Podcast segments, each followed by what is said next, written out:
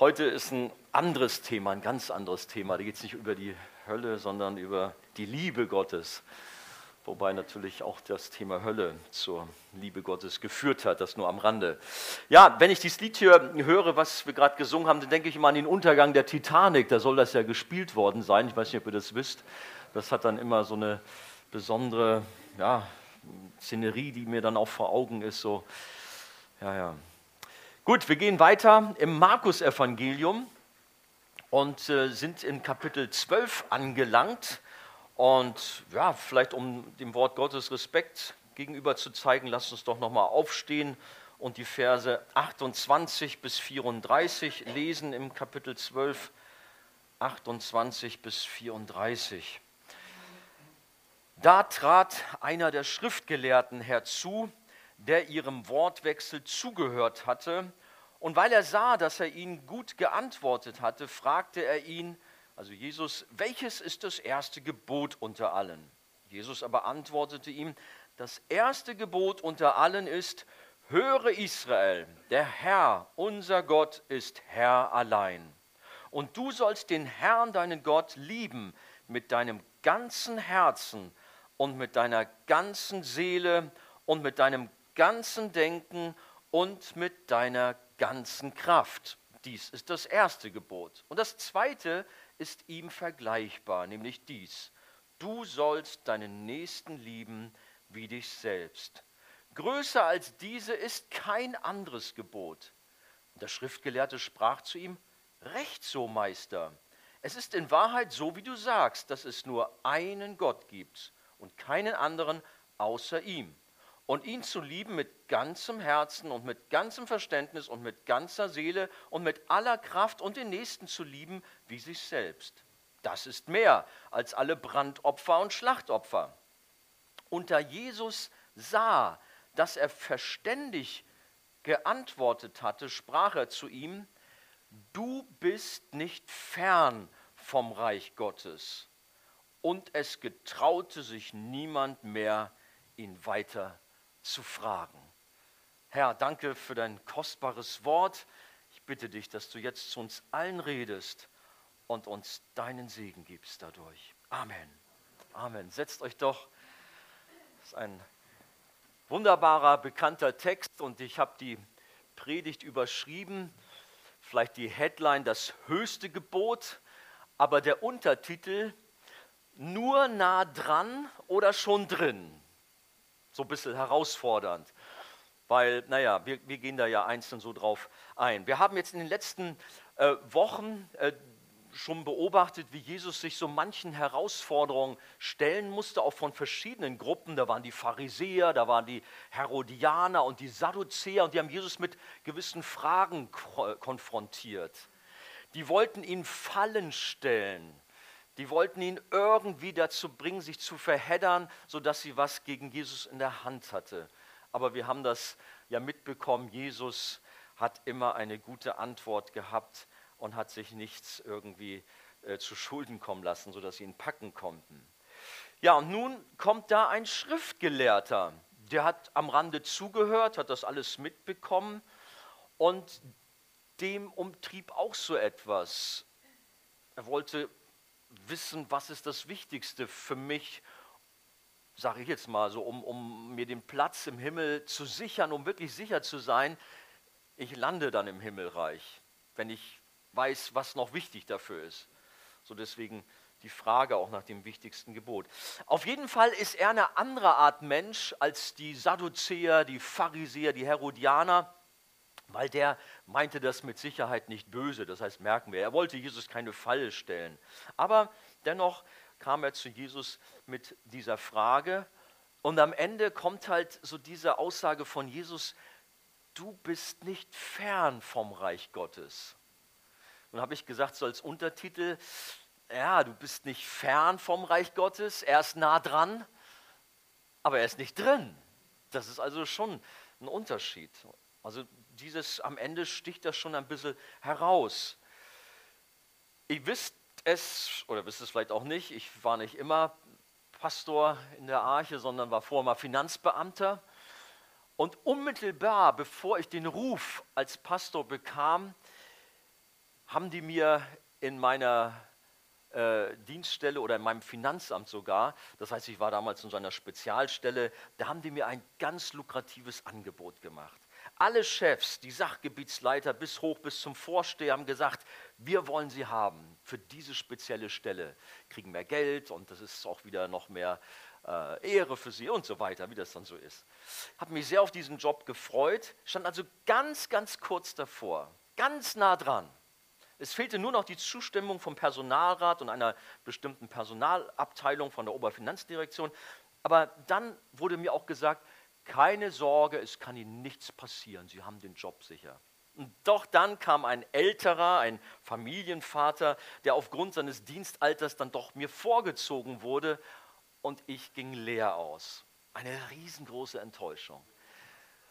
So, so nah dran, genau, da wurde ich Pastor.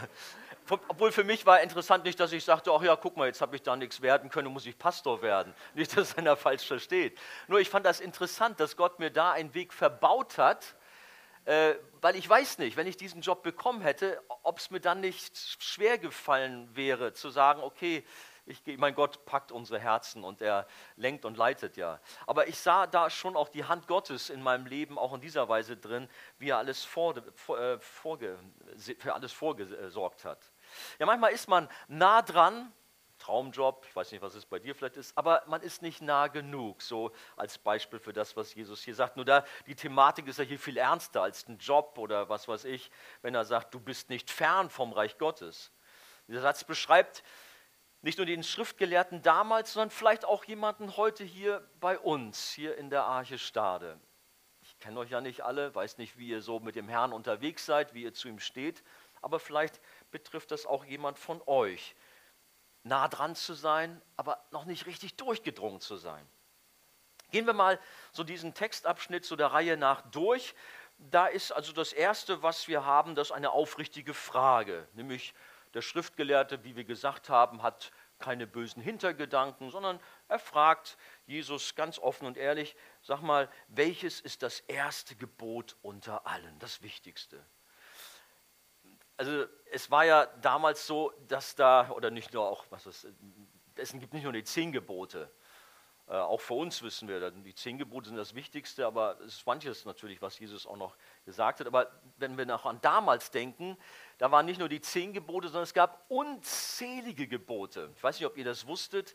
In der rabbinischen Tradition ähm, ist angegeben, dass es in der Tora, das sind die fünf Bücher Mose, dass es dort 613 Gebote gibt. 613. Man könnte das ja mal nachprüfen, da die fünf Bücher Mose heute Nachmittag nach dem Kaffee trinken, dann mal durchsuchen, ob ihr auf 613 kommt. Aber das ist so in der rabbinischen Tradition so herausgekommen, 613 Gebote und davon auch nochmal unterschieden 248 positive Gebote und 365, hat das was mit jedem Tag im Jahr zu tun, weiß ich nicht, 365 Verbote. Einige galten halt wichtiger als andere. Das nur mal so am Rande. Schriftgelehrter, der kennt alles, der weiß um alles. Der kennt eigentlich auch jedes Gebot. Aber nun war er ganz aufrichtig zu Jesus gekommen und wollte von Jesus, den er offensichtlich schätzte, diesen Rabbiner, wissen, welches dieser 613 Gebote übertrifft denn alle, ist das Wichtigste. Denn das war natürlich für ihn eine entscheidende Frage. Ja, wie stehe ich dann vor Gott? Ich muss das Wichtigste doch halten und äh, damit auch gut unterwegs sein. Und ich glaube, diese Frage hat nicht nur den Schriftgelehrten damals beschäftigt, sondern ist für uns auch heute das, äh, immer wieder auch eine Frage. Herr, was ist das Wichtigste für dich, was ich tun soll, wonach ich mich richten soll? Ja, was ist das erste Gebot unter allen? Wir haben es ja schon gelesen, da kommt eine ganz klare Ansage von Jesus, eine deutliche Antwort. Er antwortet klipp und klar, lass mich dir sagen, was das wichtigste Gebot ist. Und dann zitiert er aus dem fünften Buch Mose, nämlich dem Kapitel 6. Und das sind Worte, wichtige Worte, interessante Worte. Und zwar sind das Worte, die jedes Kind in Israel, auch heute, kennen. Jedes Kind. Also eigentlich, ja, sonst gut, wenn sie säkular aufwachsen, aber wenn sie jetzt so äh, auch im jüdischen Glauben so unterrichtet werden, dann kennen die alles. Es ist nämlich das jüdische Glaubensbekenntnis. Können wir mal reingucken, 5. Mose 6, Verse 4 bis 5, da steht, höre Israel. Eigentlich, das hat Jesus ja auch zitiert. Der Herr ist unser Gott, der Herr allein, und du sollst den Herrn, dein Gott, lieben mit deinem ganzen Herzen, mit deiner ganzen Seele und mit deiner ganzen Kraft. Also das, was wir schon gelesen haben. Im Jüdischen heißt das Schma Yisrael oder Israel. Ich bin da jetzt nicht so der ganz der Hebräisch-Experte, aber vielleicht ihr habt das schon mal gehört, dieses Schma oder Shema Israel. Das ist das, was täglich von den gläubigen Juden zitiert und gebetet wurde oder auch heute gebetet wird. Und nun lasst uns gucken, was es beinhaltet. Das erste, der Herr, der Herr ist Gott allein. Höre Israel, der Herr, unser Gott, ist Herr allein. Für uns denke ich auch keine Frage. Ist auch klar, ne? Ist ganz klar. Es gibt nur einen Gott. Gerade zur damaligen Zeit waren so viele Götter da. Im äh, palästinensischen Bereich oder israelischen Bereich, da diese Völker Moloch und Baal und Aschera, was sie hatten. In Ägypten gab es auch ganz viele Götter. Äh, in Rom auch, was sie da so hatten, Mars und wie sie alle hießen. In Griechenland, wir Bibelkenner wissen das, als Paulus über den Areopag geht und da sind ein Tempel bzw. Altar neben den anderen bis zum unbekannten Gott, zu dem er dann erklärt, eine Fülle von Götter hatten die. Und dazu noch hat jeder noch zu Hause seinen persönlichen Hausgötzen noch gehabt, den er besser auch noch hatte, um, um sicher zu sein, dass auch nichts schief geht. So. Also eine Flut von Göttern. Aber für Israel stand fest, wir haben nur einen Gott. Und es gibt auch nur einen Gott. Er ist der eine wahre Gott Israels, der Gott Abrahams, Isaaks und Jakobs. Und Jesaja zum Beispiel Kapitel 45 steht, nur mal ein Auszug von vielen Bibelversen, die das bestätigen. Ich bin der Herr und sonst ist keiner, steht da, denn außer mir gibt es keinen Gott. Und dann äh, Vers 6 nochmal, ich bin der Herr und sonst ist keiner. Oder auch im Neuen Testament, 1 Timotheus 2, Vers 5, denn es ist ein Gott, ein Mittler zwischen Gott und den Menschen, der Mensch Christus Jesus das ist auch für uns klar. Es gibt nur einen Gott. Es gibt keinen Gott über ihm, neben ihm oder unter ihm. Er ist der Einzige. Das ist die erste Aussage. Es gibt nur einen Gott. Nur es geht ja weiter. Dieses wunderbare Bekenntnis oder auch eben das wichtigste Gebot, es geht darum, Gott zu lieben. Weil es nur einen Gott gibt, gehört unsere ungeteilte Hingabe und unsere Weihe diesem einen einzigen Gott. Leider haben Menschen vieles zu Göttern erhoben. Gut, heute haben wir jetzt nicht irgendwelche Steingötzen oder so, aber da gibt es ja wohl viele Götter, die wir uns erheben, im materiellen äh, Sinne. Oder auch Menschen werden zu Göttern erhoben. Ich glaube, das wissen wir auch alle und haben vielleicht selber auch manchmal unsere Kämpfe. Du sollst den Herrn, deinen Gott, lieben mit deinem ganzen Herzen, sagt Jesus jetzt weiter. Nicht ein halbes Herz, ganzes Herz mit deiner ganzen Seele, mit deinem ganzen Denken, mit deiner ganzen Kraft. Gott erhebt den Anspruch auf jeden Aspekt unserer Persönlichkeit. Unser Herz, Seele, Denken, Kraft, unser ganzes Sein ist eingeschlossen. Und deswegen heißt es übrigens auch in Sprüche 4:23, mehr als alles andere behüte dein Herz, denn von ihm geht das Leben aus. Unser Inneres. Aber alles sollen wir Gott geben. Alles soll auf Gott ausgerichtet sein. Wir schulden unserem Gott also mehr als nur die bloße Nachfolge, als Loyalität oder Hingabe. Wir schulden ihm unsere Liebe. Und das ist eine besondere Liebe, nicht irgendwie so oberflächlich, sondern eine umfassende, alles, alles einschließende Liebe. Jede Faser unseres Seins soll auf Gott ausgerichtet sein, soll ihn lieben, soll ihn zum Mittelpunkt haben. Wie ist es, wenn man frisch verliebt ist? Jetzt kommt der Frühling langsam näher, dann geht es dann wieder los. Ne? Nein, aber auch so, wenn, ja, gut, jetzt haben wir vielleicht die ältere Ehepaare meistens, aber wie ist das? Kannst du dich daran erinnern, als du so richtig gepackt warst, wenn es jetzt ein bisschen abgekühlt ist, aber kann ja wieder neu entfacht werden, diese Liebe. Aber man ist ganz aufgeregt, wenn man seinen Liebsten oder die Liebste sieht, beziehungsweise vielleicht eine Nachricht von ihr bekommt oder einen Brief oder so man liest das nicht nur einmal, sondern lernt es möglichst auswendig oder brütet über den Bildern und, oh, und naja, ihr wisst, wie das ist. Man ist ganz fasziniert. Bist du auch von deinem Gott so fasziniert? Sinnst du auch über seine Nachrichten so nach wie über die Liebesbriefe deines Liebsten, deiner Liebsten? So, wenn man mal darüber so nachdenkt, ist das wirklich so eine ganz große Liebe da? Und die Liebe zu Gott soll ja noch viel größer sein als zu Menschen, denn er ist doch noch viel, viel mehr. Unsere Gedanken sollen von ihm sein, unsere Emotionen für ihn, unser Wille zu seiner Ehre und unsere Kraft eingesetzt für Gott. Das ist das Wichtigste, sagt Jesus. Gott ganz doll mit allem, was wir haben, zu lieben. Mit anderen Worten oder im Umkehrschluss, in mein Königreich, sagt Jesus, kommt niemand hinein, der nur ein oberflächliches Interesse an Gott hat. Das reicht nicht aus. Und da muss man drüber nachdenken. Es gibt manche, die sich gläubig nennen, die sind schon dabei. Aber nicht so richtig. Sie haben vielleicht tolle Gefühle, auch ein schönes Bauchgefühl, wenn sie im Lobpreis sind. Irgendwie die Atmosphäre ist so ganz nett und es ist ganz gut. Aber bei Gott reicht es nicht aus, sondern nur eine vollkommene, kompromisslose Liebe, kompromisslose Hingabe, die ist nötig, dass wir sie zu Gott haben.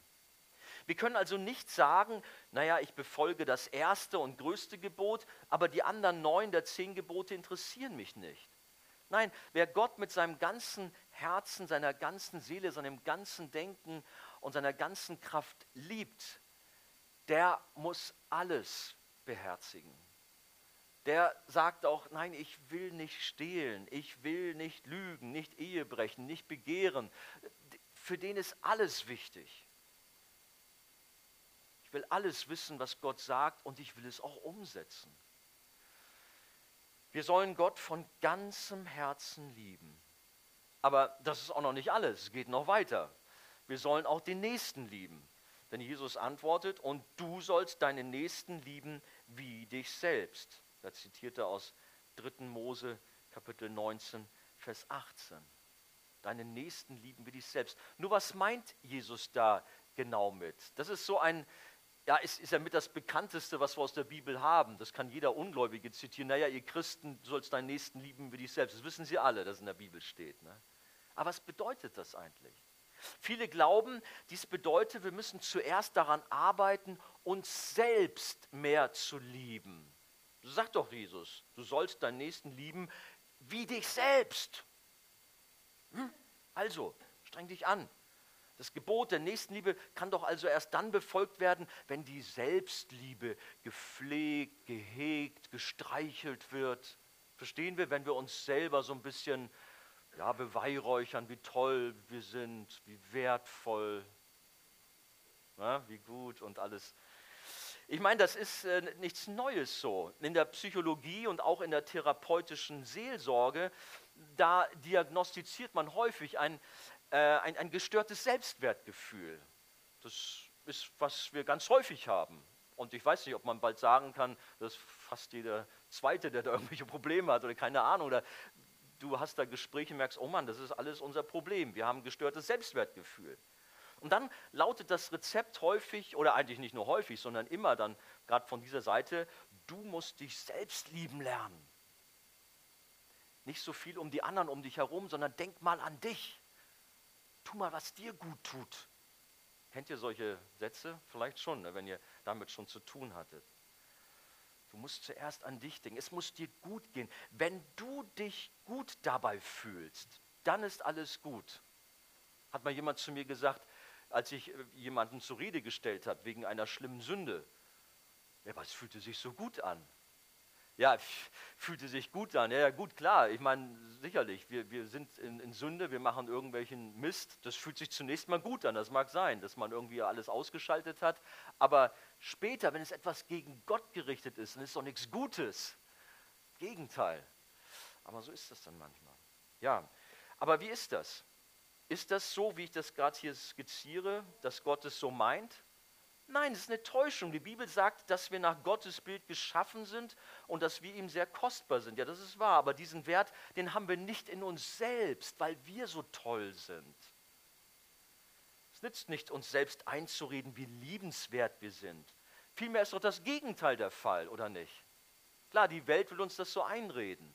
Und es gibt auch in vielen christlichen Kreisen, dass man sich nur noch um sich selber dreht und sagt, wie wertvoll wir sind. Aber durch die Sünde und die Rebellion gegen Gott ist nichts Liebenswertes mehr an uns. Wir sind eine gefallene Schöpfung. Wir sind durch und durch verdorben, durch und durch voller Sünde. Ich weiß, ich meine, es war John Owen, dieser äh, Puritaner, der mal sagte, äh, selbst in meinem frommsten Gebet ist so viel Sündiges, so viel Böses, dass es, äh, wie hat er sich ausgedrückt, dass die ganze Welt verdammt würde oder irgendwie sowas. Der war so absolut so radikal. Aber so ist das. Da ist nichts Gutes an uns. In, in Relation zum Heiligen, zum dreimal heiligen Gott müssen wir das ja sehen. Nun ja, und Jesus, der sagt dann hier auch sehr radikal, wenn jemand mir nachfolgen will, Lukas 9 finden wir das, so verleugne er sich selbst und nehme sein Kreuz auf sich täglich und folge mir nach. Sich selbst verleugnen.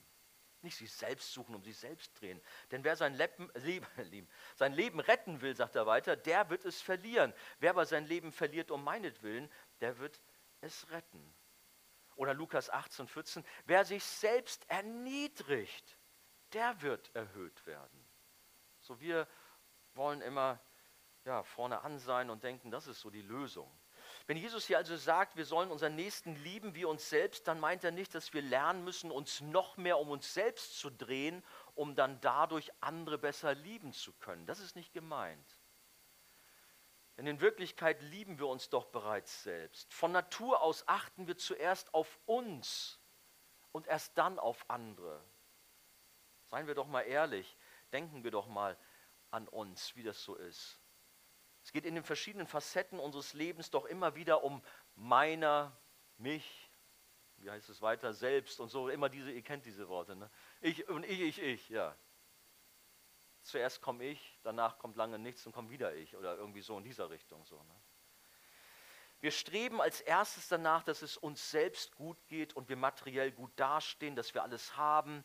Wir pflegen, wir nähren unser Ego, unser Ich, suchen die Anerkennung bei anderen. Warum? Weil wir uns von Natur aus selbst lieben. Paulus drückt diese Thematik in Epheser 5 zum Thema Ehe so aus. Epheser 5, Vers 28. Ebenso sind die Männer verpflichtet, ihre eigenen Frauen zu lieben, wie ihre eigenen Leiber. Und dann Vers 29. Denn niemand hat je sein eigenes Fleisch gehasst, sondern ernährt und pflegt es. Das ist eigentlich ist es logisch. Wir lieben uns selbst. So wie wir natürlicherweise Sorgfalt und Beachtung uns selbst schenken, so sollen wir diese auch für unsere Nächsten verwenden.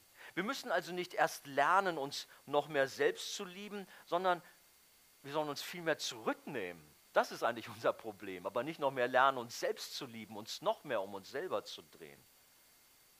Denn das tun wir ja sowieso zu Genüge. Nein, wir müssen uns zurücknehmen, um dadurch dann auch zu erkennen, was wir wirklich brauchen. Dass wir eben aus uns selbst heraus das nicht schaffen, Gott und unseren Nächsten zu lieben. Das ist nämlich der Punkt.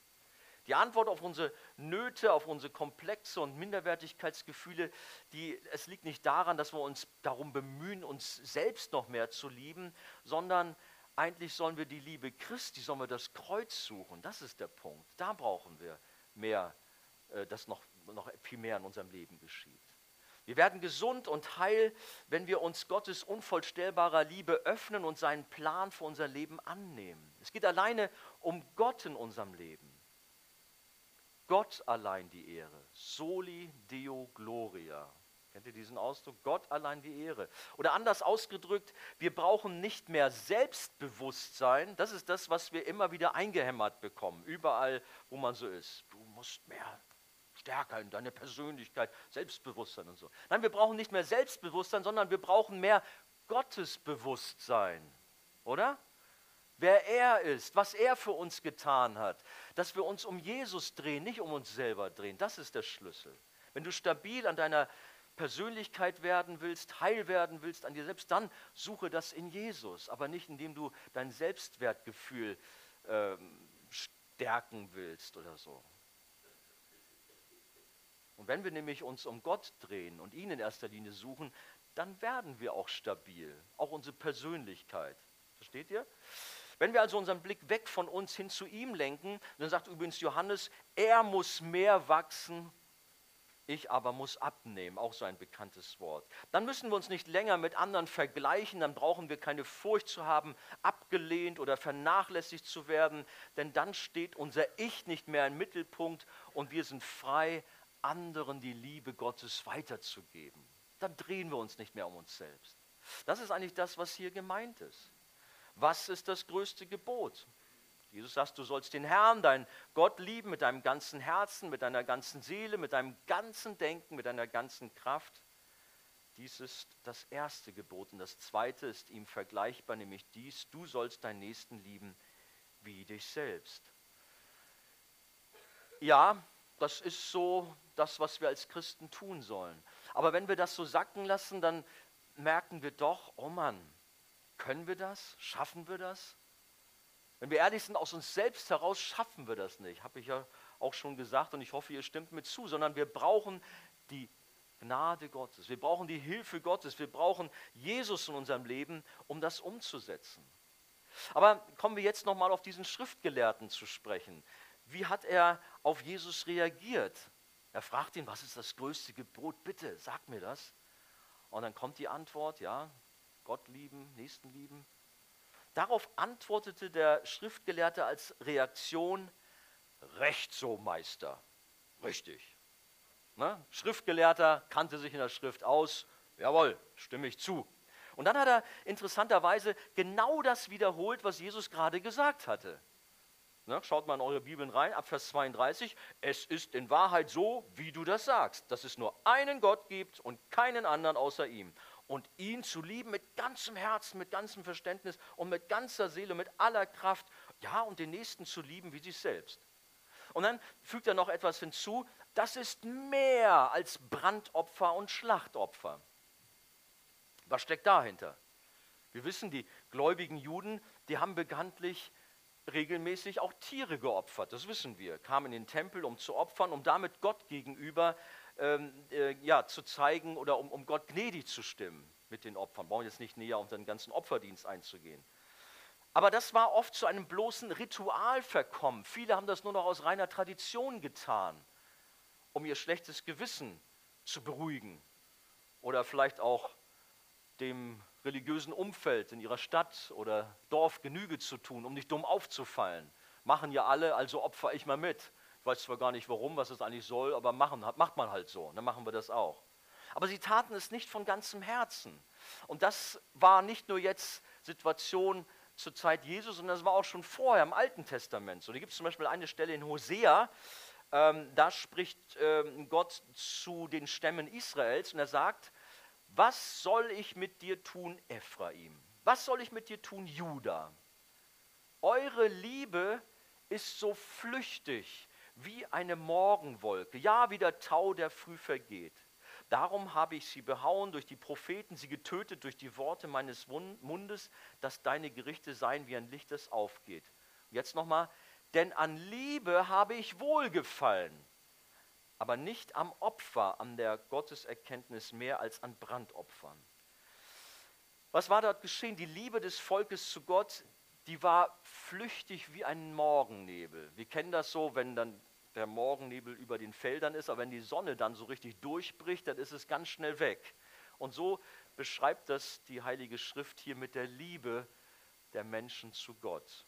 Plötzlich war es nicht mehr da, nur oberflächlich. Statt Gott und andere zu lieben, gaben sie sich den Tempelritualen hin. Sie opferten aber nur aus Tradition, weil es sich so gehörte, aber nicht, weil sie wirklich Gott liebten.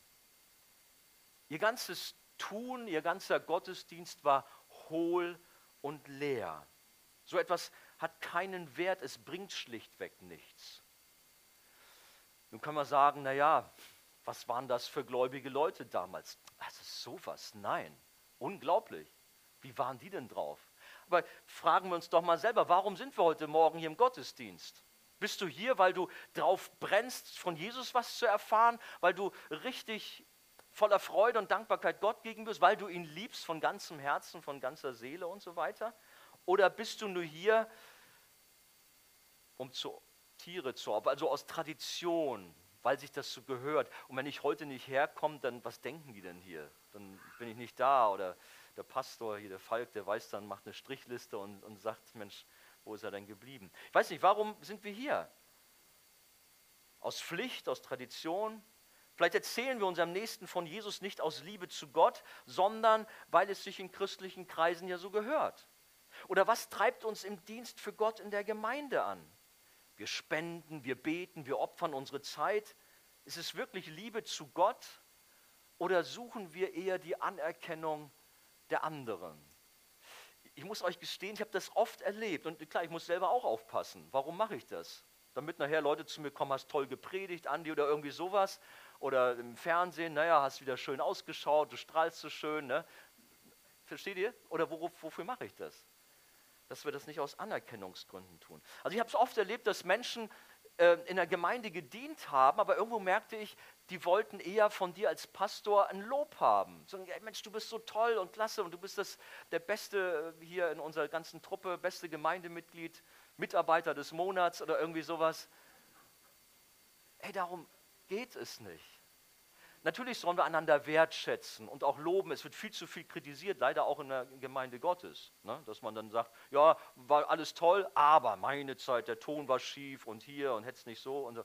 Nein, wir sollen viel mehr Lob haben füreinander, einander wertschätzen. Das fehlt oft, das ist wichtig. Aber letztlich geht es doch darum, von Gott Lob zu bekommen, von ihm Anerkennung zu bekommen, nicht von den Menschen. Darauf kommt es doch gar nicht an. Ne? Also ist es wirklich Liebe zu Gott oder warum kommen wir in den Gottesdienst? Oder manche gehen in den Gottesdienst aus Angst vor der Hölle. Das ist das Einzige, was sie antreibt, dass sie irgendwie dann auch mal äh, in den Gottesdienst gehen und der Bibel lesen. Der Schriftgelehrte schien den Unterschied verstanden zu haben. Liebe zu Gott und Dienst und so. Vers 34, und da Jesus sah, dass er verständig geantwortet hatte, sprach er zu ihm, du bist nicht fern vom Reich Gottes. Jesus sagt, lieber Schriftgelehrter, bist ein feiner Mann. Ich sehe, du hast es wirklich drauf und hast die Schrift lieb und so. Du bist auf der richtigen Spur. Du hast verstanden, dass es nicht nur so um religiöse Aktivität geht, sondern um echte, um wahre Gottesliebe. Wirklich. Ich bin beeindruckt. Na gut, so hat Jesus nicht gesagt. Aber was sagt Jesus dann? Du bist nicht fern vom Reich Gottes. Er hat nicht gesagt, ja, du hast deinen Platz schon sicher, du bist schon drin, sondern du bist nicht fern vom Reich Gottes. Er war nah dran, aber noch nicht drin. Sein Verhalten reichte noch nicht aus. Er hatte die Hand schon nah am Pokal. Jetzt erzähle ich mal noch was aus dem Nähkästchen von Andy Mertin. Ich spiele ja selber Fußball einmal die Woche tut mir ganz gut so. Mal gucken, wie lange das mein Alter noch so hergibt.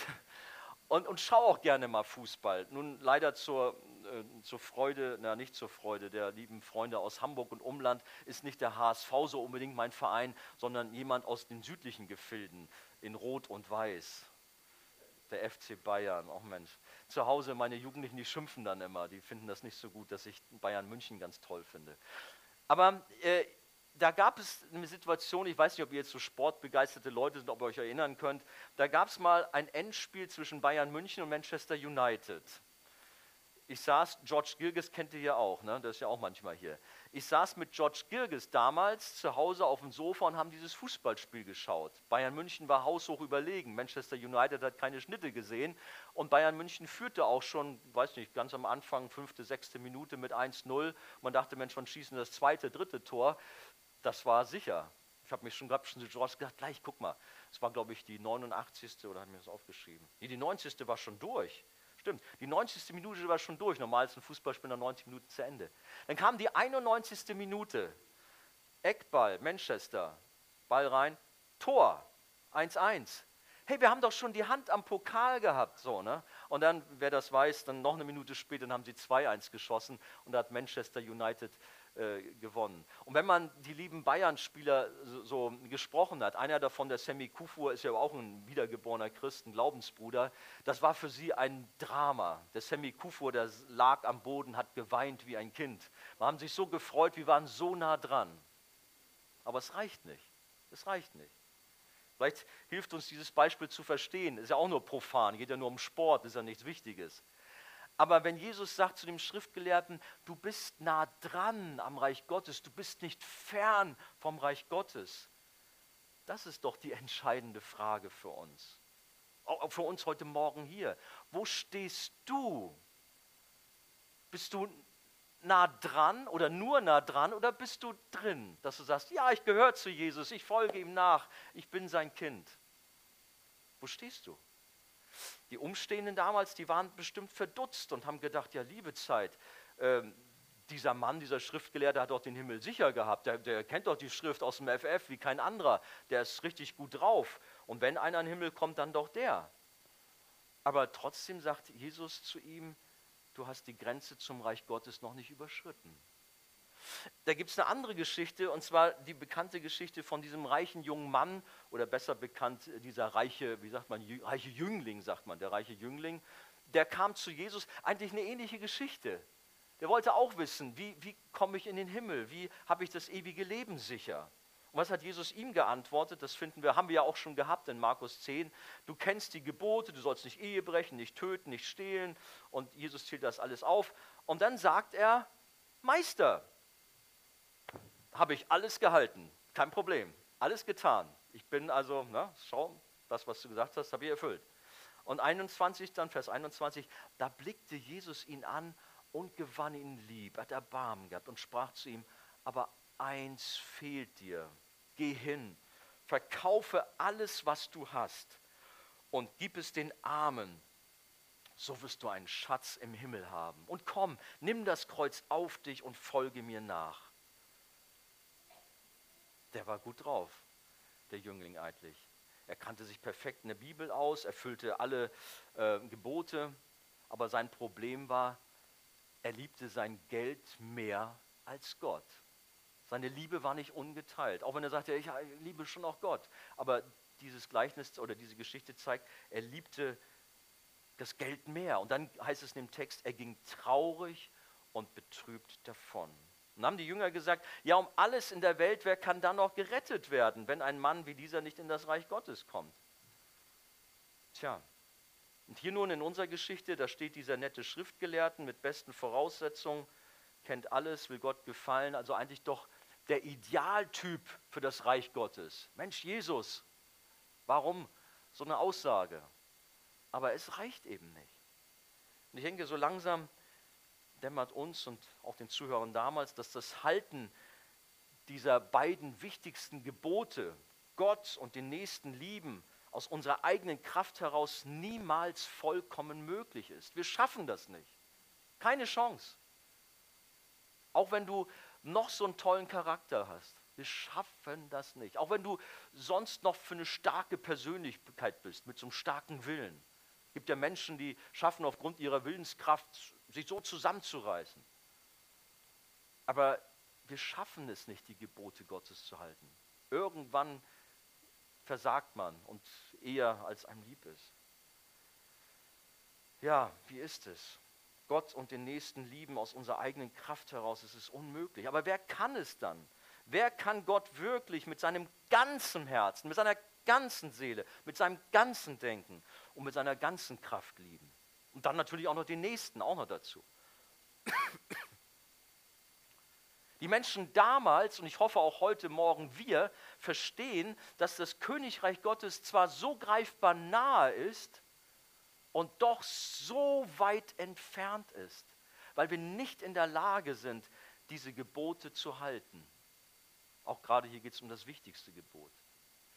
Und ich weiß nicht, wie ihr jetzt hier so steht. Vielleicht sagt ihr, ja, aber ich bin doch schon gut dabei. Also, ich schaff's nicht. Wer schafft's? Na, ich frage mal lieber nicht. Ich will euch nicht auf Glatteis führen. Aber wir schaffen es nicht. Ich versage immer wieder. Und ich bin dann betrübt und denke, Mensch, du bist einer der Pastoren der Arche. Das darf doch wohl nicht wahr sein. Aber ich bekenne vor euch, ich schaffe es nicht ich versage in meinem, meiner Liebe zu Gott. Da sind auch die Emotionen mal so, mal so. Ja, ist nicht jeder Tag gleich. Ich habe manchmal auch dann, denke ich, Mensch, irgendwie fühle ich heute gar nicht so.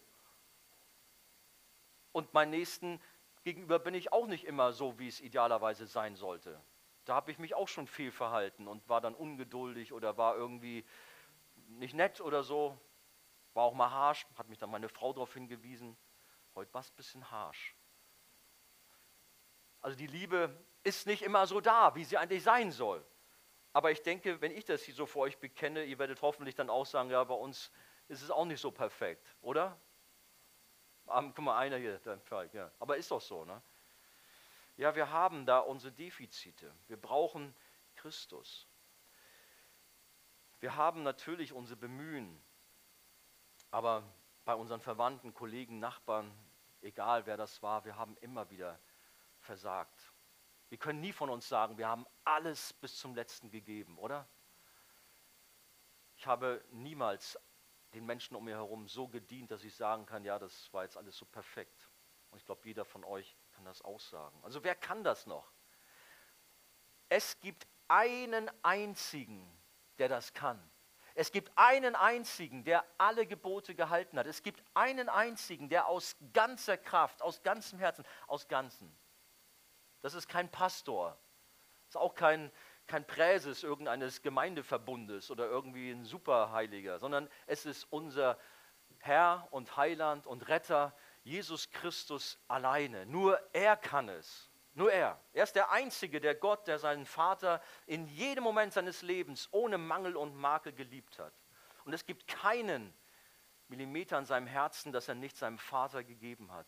Er war immer mit absolut perfekter Liebe zu ihm erfüllt. Er liebte seinen Vater mit ganzer Seele. Es gab nicht einen Tag, wo es irgendwie anders war. Es gab keine Emotion, die nicht vor Gott wohlgefällig war. Er war immer mit der reinsten Liebe zu Gott erfüllt. Das war so. Und wie ist er mit seinem Nächsten umgegangen? Gab es jemals jemanden, der von Jesus irgendwie geschnitten oder schlecht behandelt wurde? Er hat eine unglaubliche Liebe gehabt. Wir kennen die Evangelien, wie er mit den Menschen umgegangen ist, mit seinen Nächsten, wie er sich um die Kranken, um die Ausgestoßenen gekümmert hat, wie er selbst zu den größten Sündern, den Zöllnern und Prostituierten gegangen ist sich bei ihm aufgehalten hat, sodass das Volk gesagt hat, hey, das ist ein Wein, wie haben sie gesagt, ein Weinsäufer. Und, ne, also haben ihn echt in die Ecke gestellt, dass er sonst wie übel drauf ist. Aber Jesus hat in seiner Liebe sich aufgeopfert. Seine Liebe führte ihn bis an das Kreuz. Für dich und für mich hat er das getan. Die Liebe kann nicht größer sein. Er hat sich für uns buchstäblich zu Tode geliebt. Das war die Liebe zu seinen Nächsten. Dieser Schriftgelehrte war ganz nah dran am Reich Gottes. Was fehlte ihm noch? Er wollte wissen, welches Gebot das Wichtigste ist, um sicherzustellen, dass er es hält, dieses Gebot, um dann zu wissen, ich komme in den Himmel. Aber wenn wir allein auf dieses Gebot sehen, dann verdammt es uns. Wenn unser absoluter Gehorsam, totale Vollkommenheit der Weg ist, um ins Königreich Gottes zu gelangen, dann kommt niemand von uns hinein. Nicht einen Tag haben wir so gelebt, dass wir Gott mit unserem ganzen Herzen, mit unserem ganzen Denken, mit unserer ganzen Seele und all unserer Kraft geliebt haben. Niemand hat das. Gott sagt, die Kraft in das Reich Gottes einzugehen, die liegt nicht in uns.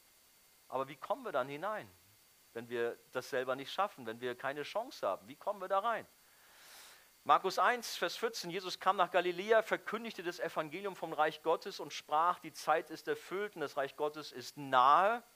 Und dann sagt er, tut Buße und glaubt an das Evangelium. Glaubt an Jesus, vertraut Jesus Christus, vertraut dem Kreuz, der Botschaft der Erlösung von Golgatha. Es geht nur über das Evangelium, nur über die gute Nachricht von Jesus. Diese zeigt uns, dass wir ohne ihn niemals in das Reich Gottes kommen können. Das Evangelium zeigt uns, dass ein anderer das größte Gebot für uns gehalten hat. Nur Jesus hat das ganze Gesetz in absoluter Vollkommenheit gehalten.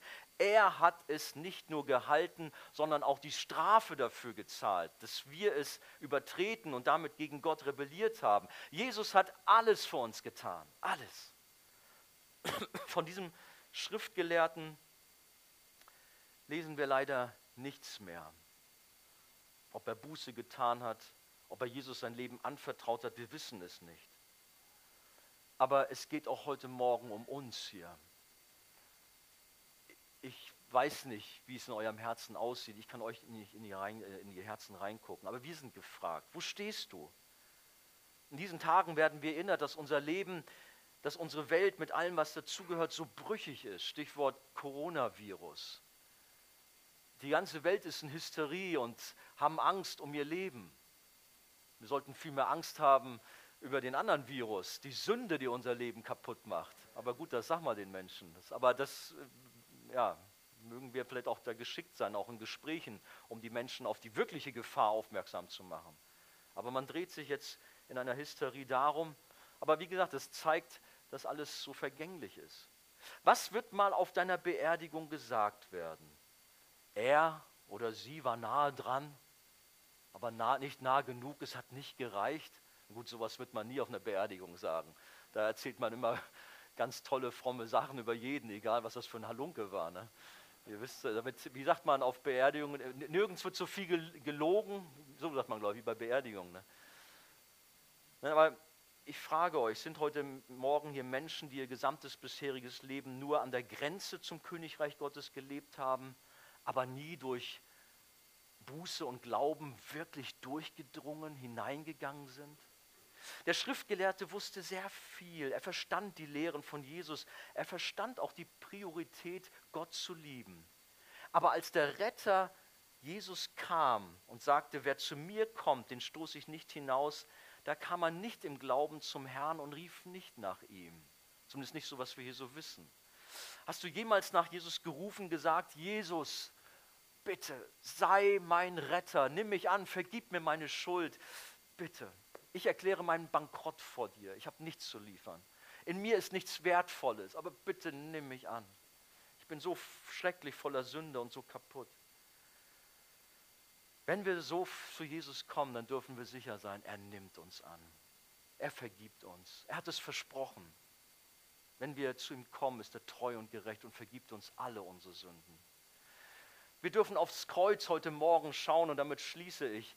Es heißt in Apostelgeschichte 2,21, wer den Namen des Herrn anrufen wird, der wird errettet werden. So, wenn heute Morgen noch jemand hier ist, der irgendwie Zweifel hat, der irgendwie nicht ganz mit Jesus im Reinen ist, komm doch und sag Jesus, ich weihe mich dir erstmalig oder neu.